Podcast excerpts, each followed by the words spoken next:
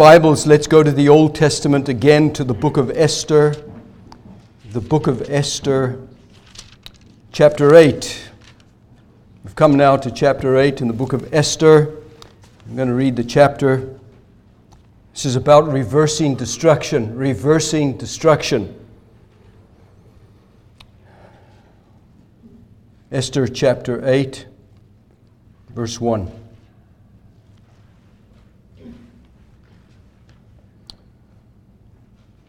On that day, King Ahasuerus, or King Xerxes, he gave to Queen Esther the house of Haman, the enemy of the Jews.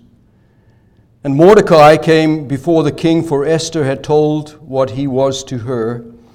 And the king took off his signet ring, which he had taken from Haman, and gave it to Mordecai. And Esther set Mordecai over the house of Haman. Then Esther spoke again to the king. She fell at his feet and wept and pleaded with him to avert the evil plan of Haman the Agagite and the plot that he had devised against the Jews. When the king held out the golden scepter to Esther, Esther rose and stood before the king, and she said, If it please the king, and if I have found favor in his sight, and if the thing seems right before the king, and I am pleasing in his eyes, let an order be written to revoke the letters devised by Haman the Agagite, the son of Hammedatha, which he wrote to destroy the Jews who are in all the provinces of the king. For how can I bear to see the calamity that is coming upon my people? Or how can I bear to see the destruction of my kindred? Then King Ahasuerus said to Queen Esther and to Mordecai the Jew, Behold, I have given Esther the house of Haman, and they have hanged him on the gallows because he intended to lay hands on the Jews, but you may write as you please with regard to the Jews in the name of the king, and seal it with the king's ring, for an edict written in the name of the king and sealed with the king's ring cannot be revoked. The king's scribes were summoned at that time in the third month, which is the month of Sivan, on the 23rd day, and an edict was written according to all that Mordecai commanded concerning the Jews to the satraps and the governors and the officials of the provinces from India to Ethiopia, 127 provinces, to each province in its own script, and to each people in its own language, and also to the Jews in their script and their language.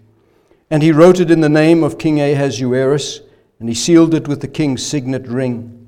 Then he sent the letters by mounted couriers riding on swift horses that were used in the king's service, bred from the royal stud, saying that the king allowed the Jews who were in every city to gather and to defend their lives, to destroy, to kill, to annihilate any armed force of any people or province that might attack them, children and women included, and to plunder their goods. On one day, throughout all the provinces of King Ahasuerus, on the 13th day of the 12th month, which is the month of Adar.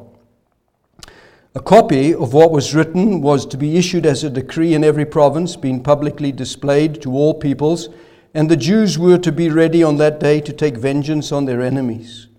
So the couriers, mounted on their swift horses that were used in the king's service, rode out hurriedly, urged by the king's command. And the decree was issued in Susa, the citadel.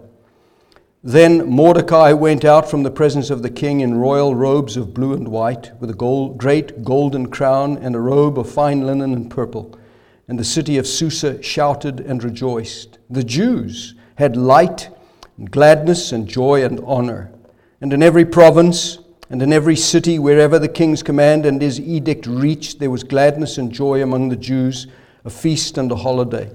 And many from the peoples of the country declared themselves Jews for fear of the Jews had fallen on them.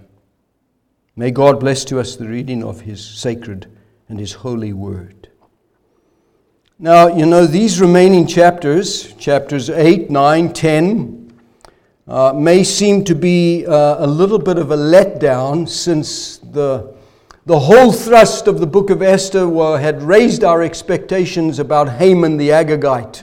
I mean, what's going to happen to Haman? How is Haman going to be defeated? And so on and so forth. So, since Haman now, the enemy of the Jews, has been hanged on the gallows that he himself had prepared for Mordecai, it seems a little bit of a letdown. Now, when we come to the remaining chapters, what can remain for us as we look at this? So, from chapter 1 through chapter 7, the book of Esther has built up this solid expectation about something happening to Haman. And we've gone through all the chapters exploring the development by the author of Esther about how he achieves his purpose of in writing uh, of bringing us to that, that culmination or to that point where Haman, the Agagite, the enemy of the Jews, the enemy of Mordecai, the enemy of Esther, finally gets his due and is hanged on the gallows. And so we may feel as we come to these remaining chapters, well, what more can there be for us? We have discovered and we have learned the great doctrine of the providence of God, which simply is the declaration that, that not only, of course, God has created all things, but that He maintains and rules and governs everything that He has made. And included within that governing and that sustaining and that maintaining is your life and is my life. That all the events of our lives are to be found within the providential, gracious dealings and works of a sovereign God, of God Himself who controls all events in our lives, bringing us sometimes down to despair and then at other times giving us great joy, even as believers in the Lord Jesus Christ. It is God that we give our lives to, and it is God that we live our lives unto. And these are the themes that we discover when we unfold the great doctrine of the providence of God, God's providential care for his people, always for their good, always for the glory of God. And so, as we have worked ourselves through the chapters 1 through 7, we have explored some of these great themes that we find in the book of Esther about the providence of God. It's good to remind ourselves, I think, that nowhere in the book of Esther is the name of God mentioned at all. And yet, we cannot come away from reading what we read in the book of Esther, since we are believers in the Lord Jesus Christ, without seeing the hand of God everywhere. From the very beginning, in the rule and the life of a pagan Persian king, King Ahasuerus or King Xerxes, to the life of Esther and the life of Mordecai. And so we confess and we believe that even though God is not mentioned, yet God is everywhere present, isn't He? We see his hand, we see his work, we see his dealing. Well, now that Haman has died, we might raise and ask the question well, what now? What more can the writer of the book of Esther bring to our attention that would be of help to us, that would be of benefit to us? And uh, I dare say we might feel, because I felt this a little bit, a bit of a letdown as you come to this chapter after reading about the downfall. What can be profitable? What can be beneficial? What can be of good for us? One of the things that we believe is that all of this Bible, all of Scripture, which is a revelation from God, is for our profit. I mean, isn't that what the, the derivative of the inspiration of Scripture is? That since all Scripture is inspired of God, it is therefore, as a result of that, profitable for teaching, reproving, correcting, teaching us in righteousness, or training us, so that the man or the woman of God might be godly, might be holy, and live their lives. And so we discover that the fruit of the inspired Word of God, which is beneficial to all of us, is that godliness is a very, very profitable thing. In fact, holiness is that very characteristic that God requires. Be holy, even as I am holy. Godliness, as a good thing, does two things for us. The Apostle Paul tells us that because Scripture is inspired and is profitable and beneficial and good, and godliness is the fruit of it, that therefore godliness holds promise in this life and also promise in the life that is to come. And I cannot think of any two more beneficial or good things for me to think about than what is beneficial, what is good for me in this life, and what is good for me for the life to come. And it comes down to this one practical word godliness. And so I must live, and you must live a life that is godly. If that's true, then when you backtrack the arguments from that, you come back to Scripture because it's derived from Scripture. And when you go back to Scripture, we discover then that we would have to confess and we would have to say that all Scripture is absolutely necessary and is absolutely vital for me to know Christ. Not only that, but to live the kind of life that God expects. Because the fruit of it is if godliness is so crucial and linked to God's word, then without godliness there can be no benefit and there can be no prob- uh, profit and only the judgment of God. So, Scripture, God's word, is essential, isn't it? It's vital, it's so important. God has given us His word that we might learn from it, that we might benefit from it, profit from it. And therefore, to not read the Bible, to not have the Bible, to not care about the Bible, is to put yourself in the place where you do not benefit and you do not profit at all, because this Bible, this Word, is the Word from the living God and the only Word from God Himself, from Genesis to Revelation. And there is no other revelation that brings to us the sight of Christ. Yes, God has created all things. That is a general revelation, but it will not give you the light and the knowledge, saving knowledge, of the Lord Jesus Christ. For that, you need special revelation, which is the revelation that we have from God's Word. And therefore, when we read such passages in the Old Testament which, which seem so far away, that are historical, that are narrative in their layout and their context, we might come to the conclusion well, that's just a story, and maybe what we're supposed to do is get the good out of the story and, and try and figure out some things that are of benefit to us. Instead of realizing that every word in all of Scripture is given by inspiration of God, and therefore every word, let alone every verse, is profitable for us and beneficial to us as a Christian. And so, in view of this, the reading of the Old Testament scriptures, which is the Word of God, along with the New Testament, as a revelation from God, is something that is of great benefit to us. Great privilege to read God's Word, whether it's the Old Testament or the New Testament. It's a direct revelation from God, and it must govern our hearts and govern our lives. I must rule my life, live my life in accordance with the Word of God. So, reading the Bible for profit, for my good, for your good, for usefulness, is a derived benefit from what Scripture actually is. And I must never forget that. It doesn't matter where I'm reading, what I'm studying, that the derived benefit from the revelation that God gives me that I read is always for my good, for my profit, and for our good and profit. Uh, that's why we must learn to love the Word, right? We must learn to read the Word. We must spend time in the Word. Now, in studying Esther, when you read some of the commentators, you come across some very strange ideas, simply because I think God is not mentioned.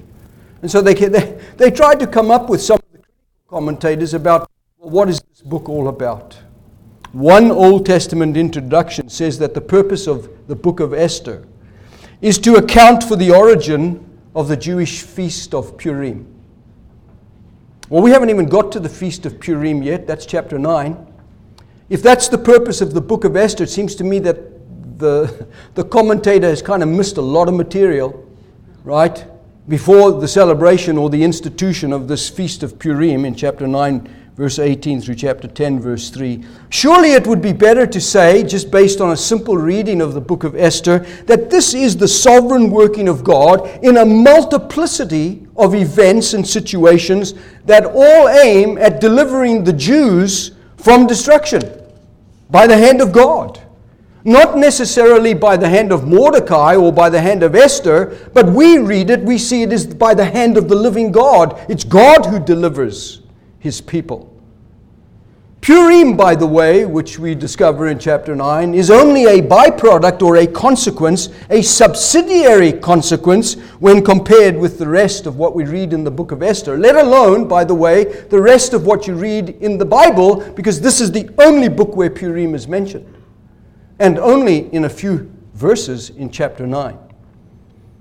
As with all of Scripture, we can have two views of God's Bible the first view is that you can view it as God centered, or the second view is you view it as man centered. And in order to do away many with God's authority and God's power uh, in His Word communicated to us, they will say that the authority that we find in Scripture is from man, not from God. This is the product of man who has come up with these things so that we might learn some good things or whatever it might be. Well, no, there are great consequences if you say it is man centered rather than God centered. Instead, we accept completely on pain of our lives, that all of, all of Scripture is from the hand of God Himself, from the mouth of God. God breathed. This is the Word of God. So we accept that and we reject any idea of man made Scripture at all. We know that to be true because God's Word tells us that it did not come from man, but it comes from God Himself. So, all of Scripture is designed to exalt God, to lift God up, to praise God, that we might rejoice in God, that we might trust in the Lord Himself. Even the book of Esther, which is in the canon of Scripture, the Old Testament's canon, and therefore we confess and acknowledge that it is Scripture itself. If you want to be safe in your Christian understanding of the Word of God, then you must start with Scripture and you must end with Scripture. That unfolds for us and unpacks for us the great idea that Scripture is always the best interpreter of Scripture. Not me, not you, not my ideas, not your ideas, not your schemes, not your plans. No, the best interpreter of Scripture is Scripture. Scripture always perfectly interprets Scripture. And so we must always start with the Bible and end with the Bible and let the Bible say what the Bible says and believe what the Bible says rather than seek to debate and devour and uh, tear down what God says. Now, I fully recognize that there are some parts in the Bible that are more difficult than others. I think every Christian sooner or later discovers that, right? There are a lot of parts in the Bible that take time to work out and to think about, but if the whole truth is derived only from the God who is truth, then it is possible to know the truth and to know the truth as we find it, but you can only do that when you let the Scriptures interpret the Scriptures. If your authority is the Word of God, then you cannot go wrong. But if your authority is man, then I can guarantee you will go wrong when it comes to the reading of the Bible at every point. And so we must seek to always seek to know what the truth is of God's Word. What does the Bible do? I mean, for instance, what does the, the book of Esther reveal about God to us, even though it doesn't say or give us the name of God? Surely it is an unfolding to us, like all of Scripture, of the mind of God and the purpose of God and the will of God. And we must, if that is true, humble our minds and put our minds under the authority of Scripture and submit our minds and our hearts to such an exclusive authority and this only authority. When we do that, our appreciation, our love, our gratitude for God increases and for His Word grows. And the byproduct of an appreciation for the Word of God is that your faith is nourished and your faith is strengthened. And what more do we need in the days in which we live than to have our faith strengthened and to rejoice in what God has said to us? And you can only get that because God has said it to us in His Word. So when I read the book of Esther, I discover that there are three ideas or a threefold idea. The first is this that God is always working behind the scenes. If God is always working behind the scenes in the book of Esther, God is always working behind the scenes in every other book and in my life. Always working behind the scenes. That's number one. Number two, God's plan, God's purpose can never be thwarted by anybody. It's absolutely impossible. It cannot overthrow the mind, the purpose of God. We know that.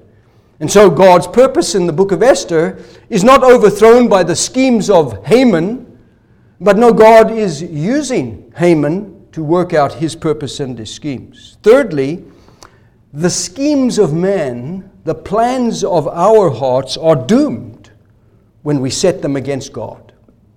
That's just given, right? You set yourself against God, you shall find that God will bring you down. So Esther remarkably unfolds for us a wide array of humanity.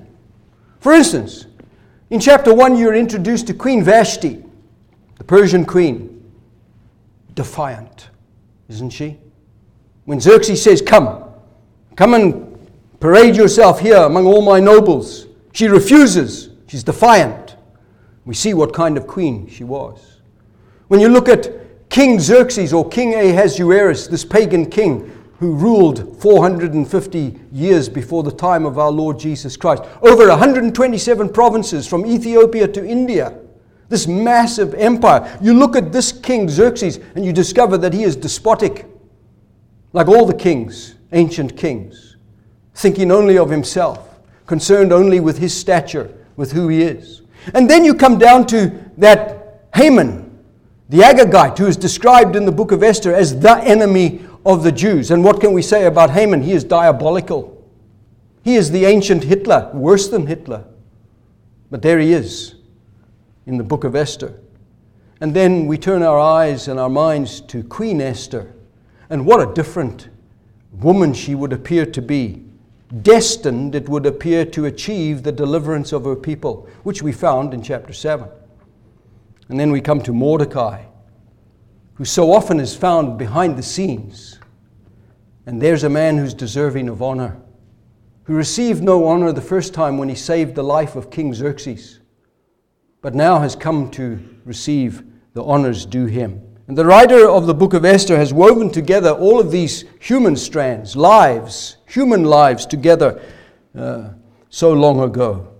And to cause us to learn, I think that whenever we read history, in whatever form we read history, we should see history as God's story, as God's providential dealings in humanity. It doesn't matter what history you read that is behind us, it is always God's history because God is the only one controlling history and in charge of history. And so it's to cause us to always seek God, and therefore we turn to His Word to explain the world around us, to explain history to us, to explain the secular world, the cultural world we find ourselves in, the world that Esther and Mordecai, as Jews, found themselves in, in a pagan kingdom. Now, up to chapter 7, the whole focus has been on Haman's plan, right, to destroy the Jews. But now, chapter 8 and chapter 9, we have Esther's plan to deliver the Jews. So it's a total reversal, right, from what Haman intended and what Esther intends. And just because Haman is gone does not mean that the law that he put in place has gone. And this is an important part, right? This goes back to chapter 3, verses 13 and 15, when Haman had the edict written because the king Ahasuerus gave him the signet ring. And you remember how Haman couched it? There are people in your kingdom who don't even think about you, they don't care about you, Xerxes, and we should take them out. Didn't name them as Jews.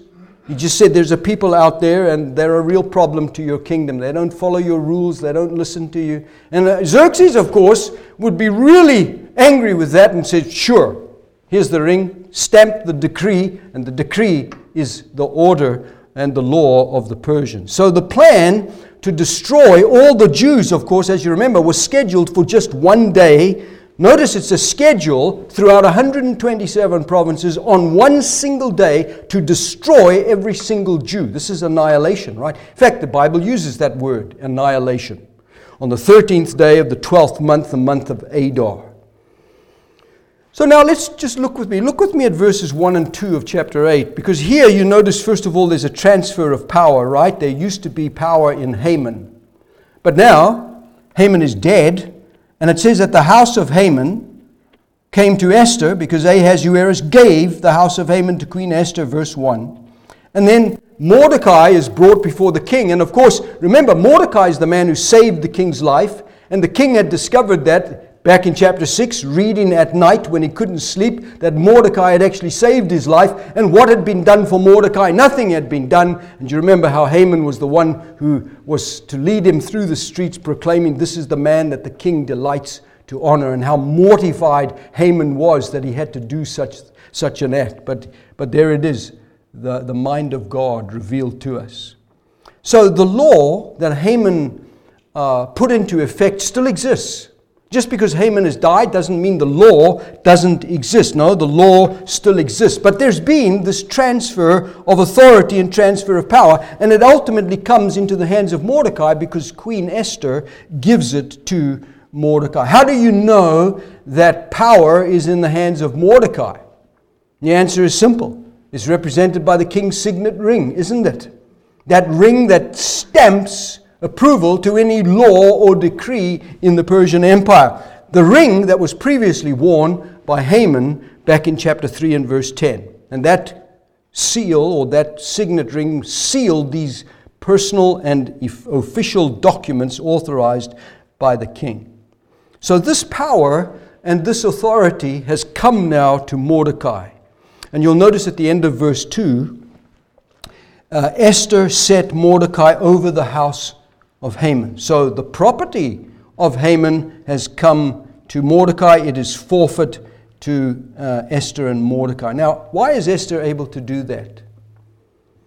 Well, she's able to do that because she was the person that was wronged by Haman, remember? And thus the king, Xerxes, would have given her this benefit. We know this from ancient history from Herodotus because Herodotus says that a traitor's property always goes to the crown.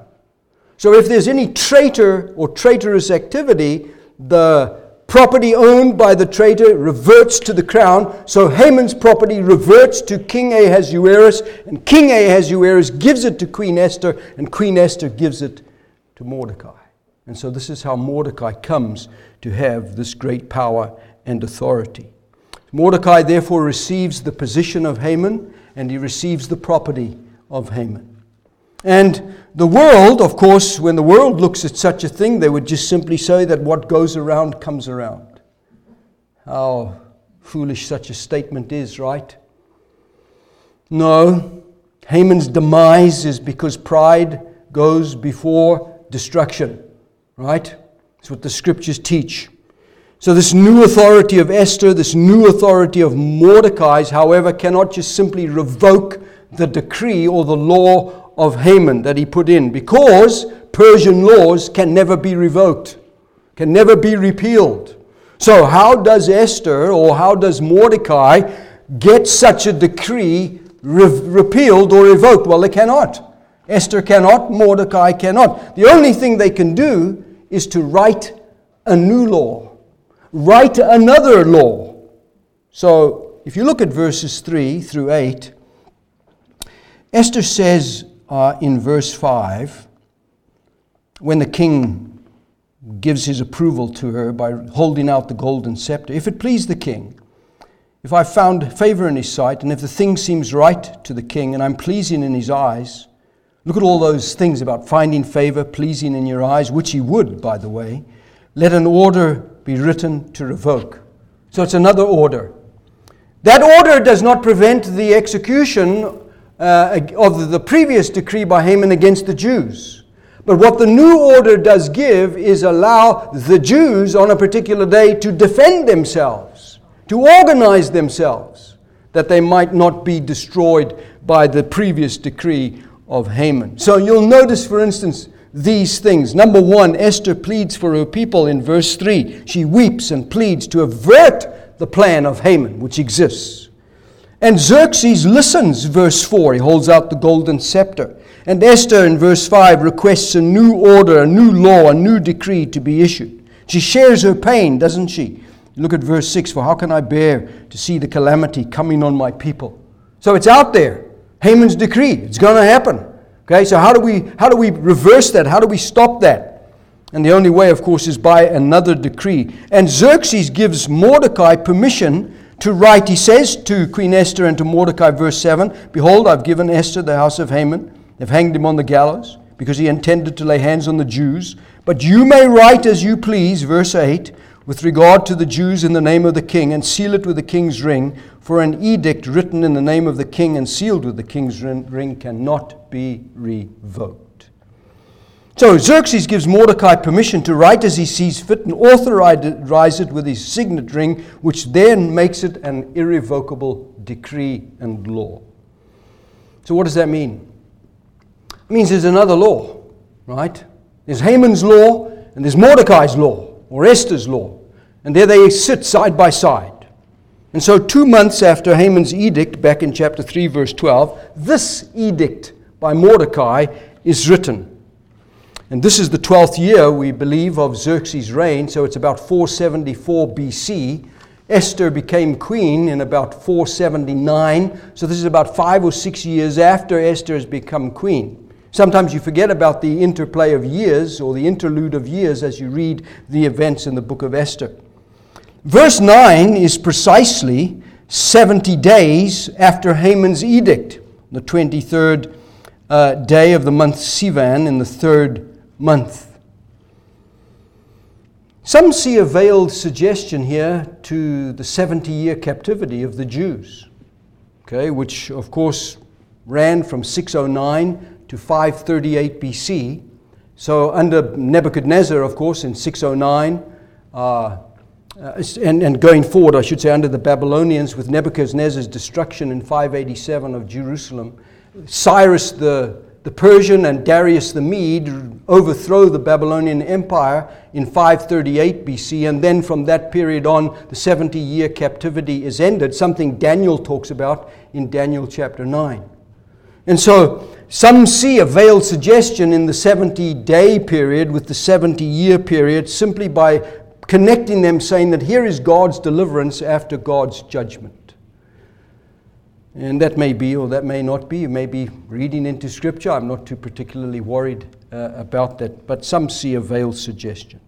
The point is, Mordecai exercises his authority immediately. He doesn't dilly dally, okay, in verse 9. I mean, he, he, they summon the king's scribes, and an edict is written according to all that Mordecai commanded the scribes, right? Sending it out to the satraps and the governors and the officials of every province, 127 of them, throughout the Persian Empire. Written and sealed, by the way, with the king's ring and sent out by courier, verse 10. These uh, famous royal horses that are used for the courier, the Pony Express of the Persian Empire. There it is. And the content of the edict, verse 11, of course, permits all the Jews by authority of Xerxes to defend themselves. Look what it says, verse 11, saying that the king allowed the Jews who were in every city to gather and defend their lives, to destroy, to kill, to annihilate any armed force or people of any people or province that might attack them, children and women included and to plunder their goods on one day. The same day, by the way, that Haman had determined. The same day, the Jews are allowed to defend themselves against any uprising against them. Same language that Haman uses is the same language that Mordecai writes in his decree. So, verse 12 says that all the Jews on that one day, verse 12, the 13th day of the 12th month, to take vengeance on their enemy. So, verse 14, out go the couriers and the decree is posted in the city of Susa, the capital. By the way, 15 years later, after this, Ezra, which we read about in the book of Ezra, right, uh, returns to the city of Jerusalem in the year 458, which is the, on the first day of the first month. You read about that in Ezra chapter 7. Now, if Ezra returns on the first day of the first month and the 12th month is just finished, it means that just a few weeks before Esther, uh, Ezra sets out, they have celebrated the Feast of Purim, established by Esther. And not only that, but the first day of the first month is 14 days or two weeks before the celebration of Passover. So Ezra kind of is sandwiched between the end of the Feast of Purim and the feast or the Passover that is to be celebrated when he makes his trip back to Jerusalem, which took him five months. So he leaves in the first month and he arrives in the fifth month. The Jews were thus not destroyed, right, but are delivered by this edict of Mordecai when they themselves exercise their uh, resistance against all attacks, and they survive. Now, you'll notice that Mordecai's edict is received by the Jews. Look at verse 16. It says, with joy, with gladness, with light, with honor. And he rides around the, the city, right? In honor, verse 15, and in every province and every city across the empire, when the edict comes to them, there's gladness and joy among the Jews. And verse 17 says, there's a feast and a holiday. By the way, modern Jews celebrate the Feast of Purim, very important to them, the work of Esther, reminding themselves that the Jews were not destro- destroyed, but we'll look a little bit more at that next time in chapter 9. So, chapter 8 concludes, notice verse 17, and many from the peoples of the country declared themselves Jews, for fear of the Jews had fallen upon them. Now, what does that mean? It's simply, by the way, standard Gentile procedure or response to God's presence in a holy war context. So, for instance, In Exodus chapter 15, Moses, they've just crossed the Red Sea. He says, Terror and dread fell upon them because of the greatness of your arm, speaking about the Egyptians and speaking about Pharaoh. Because of the greatness of your arm, they are still as a stone till your people, Lord, pass by. And then he writes in Deuteronomy chapter 11, verse 25 No one shall be able to stand against you. This is, this is the Lord. The Lord your God will lay the fear of you and the dread of you on all the land that you shall tread on, as he promised to you. It's the same idea that Rahab had when the two spies came to her. She knew that destruction was determined by God upon Jericho. And she confesses that she wishes to be under the protection of Yahweh, of the Lord Himself. Joshua chapter 2. When you read your Old Testament, you discover that God has promised His people and provided His people with His power to overcome their enemies. Particularly, Old Testament history about entering the promised land under Joshua is, is suffused with the idea that this is determined by God to give them the promised land, the land that He had promised to Abraham, to Isaac, and to Jacob, which actually He does in uh, Joshua's time. I want you to notice here, though, in Esther, in verse 17, that it is not the fear of the Lord that falls upon the enemies, but it is the fear of the Jews, or upon the Persians, I should say, but the fear of the Jews. So here's, think about this. Here's a Persian. He's out there in the provinces. Take whatever 127 province you like. He's out there in the province. He's a Persian. He doesn't know God. He's a Gentile. He's in darkness. He's a pagan he would just simply see a transfer of power back in the capital and he would align himself accordingly. Well, if Mordecai's the man in charge, I'm with Mordecai. Okay? This is just standard Gentile response no, this is cultural assimilation, by the way. This is the power of an ancient Persian kingdom or a Babylonian kingdom or a Greek kingdom, whatever it is. This is the power to assimilate a people within themselves and to overcome them. No organized protests. I was just uh, looking uh, earlier today at the works of Plato who talks about the, the, the, the, the, the rise of the Athenian city state and the rise of the Spartan city. And they're two different peoples. The Athenians are educated, the Athenians think they're smart, they think they're wise. The Spartans, of course, are military, aggressive, and here they conflict with each other in the Peloponnesian War and then uh, go at each other and seek to overcome them. And the Athenians eventually uh, run out of power and steam, and the Spartans overtake them and set up the 30. And the 30, of course, brings about uh, hardship for the Athenians. And the Athenians want a reversal of what they previously had. And so they previously go back to their ideas and their structure. But the heart of the Athenians, which is the heart of all humanity everywhere, rises up again. And of course, Socrates himself, the great philosopher, is uh, condemned to death because of his ideas as a result of these things.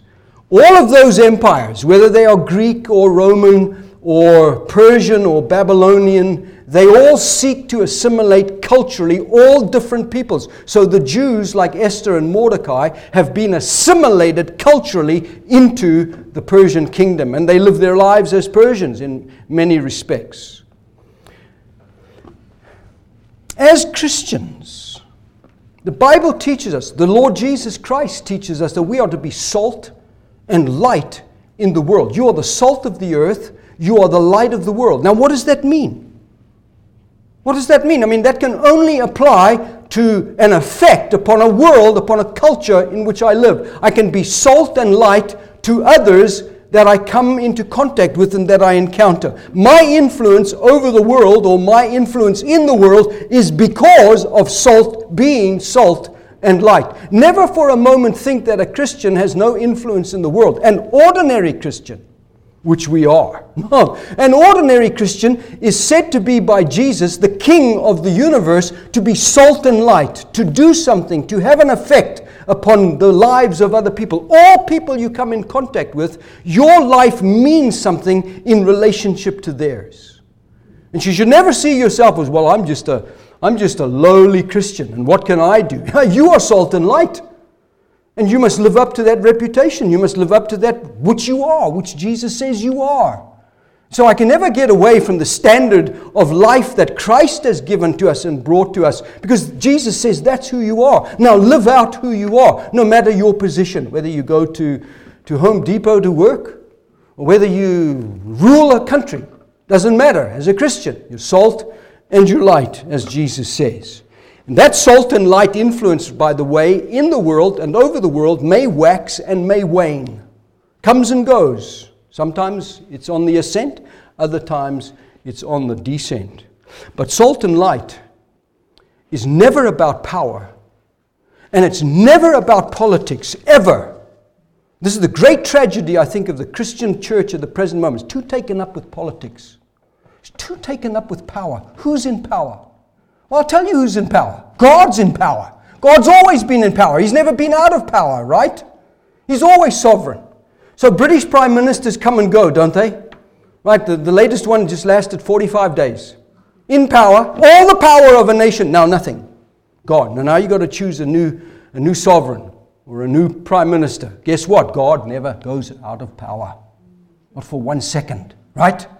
He's always in charge. He's always Lord. He's always God. So when we talk about God and the world, let us not think that we ourselves are all about politics or all about power. No, what we are all about is the gospel.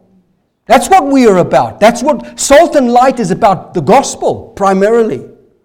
It's about the kingdom of the Lord Jesus Christ, advancing one soul at a time by the sovereign determination of God who chooses a people for himself and delivers them out of all their sins and saves them by his grace. That's never by politics and never by power. Your salvation has got nothing to do with that. Your salvation has everything to do with what Christ did at the cross, the gospel of the Lord Jesus. Now, listen, every time you stand as salt and light as a believer, you advance the kingdom, the cross work of the Lord Jesus Christ, one step at a time. Every time you uphold the gospel in your witnessing, in your testifying, whatever it is, you show to the world what biblical transformation is really like. Your life changed because of Christ. In other words, the influence of a Christian is not physical per se. That's a very low down on this table. The influence of a Christian on the world in every relationship they have is always spiritual. Is always spiritual. Now, having said all that, let's face the moral dilemma of verse 11, right? Maybe you missed it. The destruction of children and women. There have been some disputes over the Hebrew text in attempts to downplay the barbarity and the savagery of killing women and children that verse 11 talks about, right? I mean, let's not get away from it.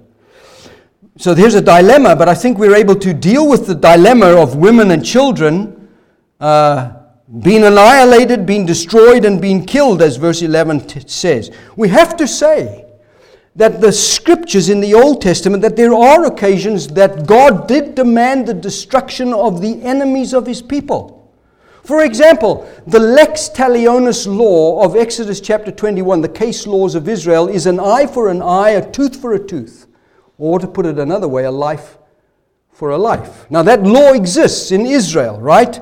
And presuming that you, or someone else is the recipient of harmful behavior, God's determination of how that behavior is dealt with justly is an eye for an eye. That's just standard operating procedure in the Old Testament. And by the way, there's nothing wrong with that, right? Well, so far, so good. The use of holy war by Joshua, of course, is certainly ordained by God. God told Joshua and the people what they were to do go in and destroy the Canaanites God is not, wasn't just interested in the destruction of the Canaanites as a people, but the gods of the Canaanites, their idolatry. Because unless you destroy their idols, unless you destroy their Asherahs and their Asherim, unless you tear down all that they worship, they will rise up and they will be a snare to you. And that's exactly what happened. They didn't destroy all the idols of, of Canaan or the land of Israel, the land of promise, and those idols eventually took uh, became idol- idols for themselves as well. What does God do with the Canaanites? Well, He punishes them. They're not innocent. They are, they are wicked in the sight of God. They are anti God. So the destruction of women and children in Canaan under Joshua was to prevent in future generations idolatry and immorality spreading from the Canaanites amongst God's people who are to be holy. Now, whether you want to, you like that or not, doesn't matter. That's what God determined, right? To preserve his people. But here's what we know about retributive violence Retributive violence ends at the cross. That's what happens with retributive violence from the Old Testament. It ends at the cross. So any idea of the Crusades a thousand years ago is totally wrong. Okay, let's make that clear. Holy wars are wrong. All right? Now, I'm not saying that war, just war, is necessarily wrong, but I'm saying that if you advance war in the name of Jesus Christ, that is not what the gospel is about. The gospel is not about that. No. So retributive violence ends with the death of Jesus on the cross. In fact, the Lord Jesus Christ fought the last great holy war. That's what he did. He destroyed those things. And so any ideas of jihad or, or any other kind of idea are destroyed by the cross. Jesus ends all of that thinking. Because jihad, by the way, modern day jihad, is of course resistance to the gospel and is resistance to Jesus of the gospel. So the concept of divine vengeance in Esther, as you read it here, women and children, right, appears to be, when you read the book of Esther, rooted in that ancient enemy of Israel, the Amalekites. We've already considered the Amalekites in the book of Esther. So the Amalekites are mentioned in Genesis chapter 14. They're mentioned to Abraham in Genesis chapter 15 about the sins of the Amorites not yet being complete, and therefore my people will go into captivity in Egypt until those sins are complete, and then I deal with the Amorites or the Canaanites and so on. Exodus 17, verse 8 and verses 14, 15, and 16, the Lord promises war on the Amalekites from generation to generation because they are against his people and hate his people. And then, of course, you remember the great story when Samuel the prophet told King Saul, You are to go and destroy all the Amalekites men, children, women, children, cattle, everything to be destroyed by the command of God. And what did King Saul do? He failed. He didn't do that. He kept alive the king, he kept alive the best, Whatever it was, he did not do what God said. So he disobeyed God, and the punishment for King Saul was the kingdom was taken from him and given to a man better who was King David. There are consequences, aren't there, to obedience to God, even in very difficult situations. In Deuteronomy 25, just as Israel is about to enter the promised land, God says, Don't forget Amalek. Don't forget that ancient enemy. Because God never forgot it. And the book of Esther certainly makes the Amalekite connection. Do you know how? Because Haman is the Agagite. And King Agag was the king that King Saul failed to destroy and that Samuel hacked to pieces in the Old Testament. But having said all that, to me, it seems that there's a simple point that we must take note of the, the text. What does the text say to us, right? It says, for instance, if you look at uh, it's verse 11, that the king allowed the Jews who were in every city to gather to defend their lives. Okay, to destroy, to kill, to annihilate any armed force of any people or province that might attack them. Okay, so if they attack you, you defend. So this is not about off- offense, this is about defense. Okay, you defend your life, even though it's couched in the language of the edict. It's about defending their lives, all right? So they were to defend themselves. You notice in verse 13 says that the Jews were to be ready on that day to take vengeance. Taking vengeance doesn't mean they go out and kill, but that they defend their lives and seek to preserve their lives. Now, verse 11 of chapter 8 is simply a repetition or a, rep, a reiteration of Haman's edict back in chapter 3, verse 13. Designed, and it's designed to completely reverse the course, word for word, of what Haman's edict puts in place. So the language of to destroy, to kill, to annihilate is simply the reversal of the decree that's given to Haman or given by Haman. By the way, Esther chapter 9 does not reveal any deaths of women or children. Now, there may have been, I don't know, but it doesn't record that. It records the deaths of men. There's no question about that. So I'm not convinced that this is, this is the, the idea here that here God is saying, now you just take out all the women and children. No, this is about defending. If women attack you or if children attack you, which is very possible, that could have happened, defend your life. That's, I think, what the text is saying. And I think to read more into it or to try and work it all out is, is to get ourselves uh, in a tangle, perhaps. So I'm not, I don't think we need to read too much into Esther. Now, the question is if Haman succeeds or his edict succeeds, what then? What then? If all the Jews are, are destroyed, what then? Okay, it's always bad theological practice to ask the what if question when you're dealing with the providence of God. Okay? The providence of God takes care of the what if questions I may have, always. Okay? The providence of God uh, is that which I must accept and believe is working. God is working all things out according to the counsel of His own will. So we must deal with providence as providence is revealed to us. That what is revealed to us as providential was what God intended and what we see. And I'm, frankly, I'm, I'm good with that. I'm satisfied with that. That's all I need to know. That's what God intended. That's what God has revealed. I don't know all that God has planned or all that God has purposed. It's not my business. My business is to take what God has revealed. Is it on my account? Is it for my good? What is He doing? And to see what He has done. But even more than that, the real theater of war is your heart. That's the real theater of war. That's where war against sin is always fought in the human heart. What causes quarrels and fights among you? Is it not this, James says, that your passions are at war within you? You want to know where real war is? Right here. Your war as a Christian against sin. Your war, perhaps even as a non Christian, because you wish to downplay sin and the seriousness of sin against God. And so a non Christian will put it away, shut their eyes, their, their minds to it, uh, turn a deaf ear to what conscience tells them that that was wrong, that that was wrong, and so on. You see, our problem has always been that we define sin differently from how God defines sin. We define sin the way we want to define it to please ourselves so that we can carry on with our sin. But what has God called us? If He's called us to be salt and light, what's He called us to be? He's called us to love each other. He's called us to serve one another. He's called us to do for all people what we would have them do for us. Love your neighbors, love your enemies, as hard as that may be. And it's sometimes, dear brothers and sisters, so hard, it's so easy to forget that. So easy to forget that.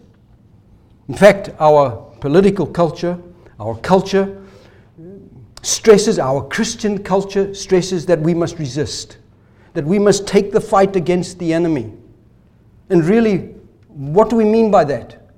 We go to the law courts, we do whatever it takes. Really, is that the advance of the gospel? I seriously doubt that's the advance of the gospel. The advance of the gospel is the sacrifice of your life laid down for the sake of Jesus. The sufferings you go through are the evidence and the testimony that you love Christ how you bear up under them, how you live your life out. Not whether you take the fight to a capital city or whatever it is and wage war like the enemy does. Where is Jesus in that? Since Jesus has already fought the war and died for us to overcome these kinds of things.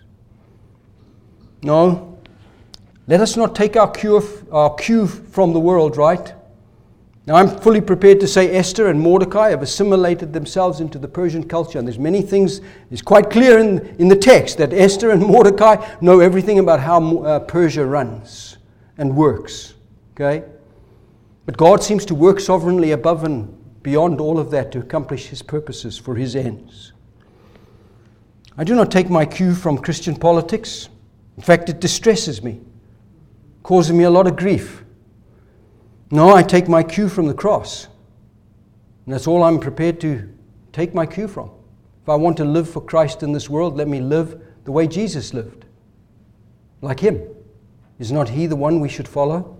Doesn't Paul say, imitate Christ? Follow Christ? If you are not prepared to lay down your life for me, you're not willing to be my disciple. If you're not prepared to hate mother or father and children, in other words, you're not to set them against me or in place of me, if, you, if you're willing to have them before me, you're not worthy of me, cannot be my disciple. You see, to be a disciple of Jesus is costly. It'll cost you your life, it'll cost you everything. No, we must simply submit to what the Word says, right? Seek God's will, seek His glory in everything that we do. And let me just say this as I conclude the reversal of trouble in life, because this is about reversing trouble, right? The reversal of trouble in your life must be left to God. Whether He reverses it or not is not the issue. You can ask Him, you can go to Him, you can lay it before Him, but whether He reverses it or not is He knows best, right? And it's no problem going to Him and asking Him to help you and guide you. We trust the Lord, don't we, to take care of us in every circumstance, in every situation of life. We even say that our death, our death, our day of death, and our death itself is in the hands of a good and kind and gracious God. That's why the psalmist would always say, Whom shall I fear? Of whom shall I f- be afraid? When my heart and my flesh may fail, I will trust the Lord, right? So I conclude with just two verses from Psalm 138, verse 7 and 8. Though I walk in the midst of trouble, you preserve my life. You stretch out your hand against the wrath of my enemies, and your right hand delivers me.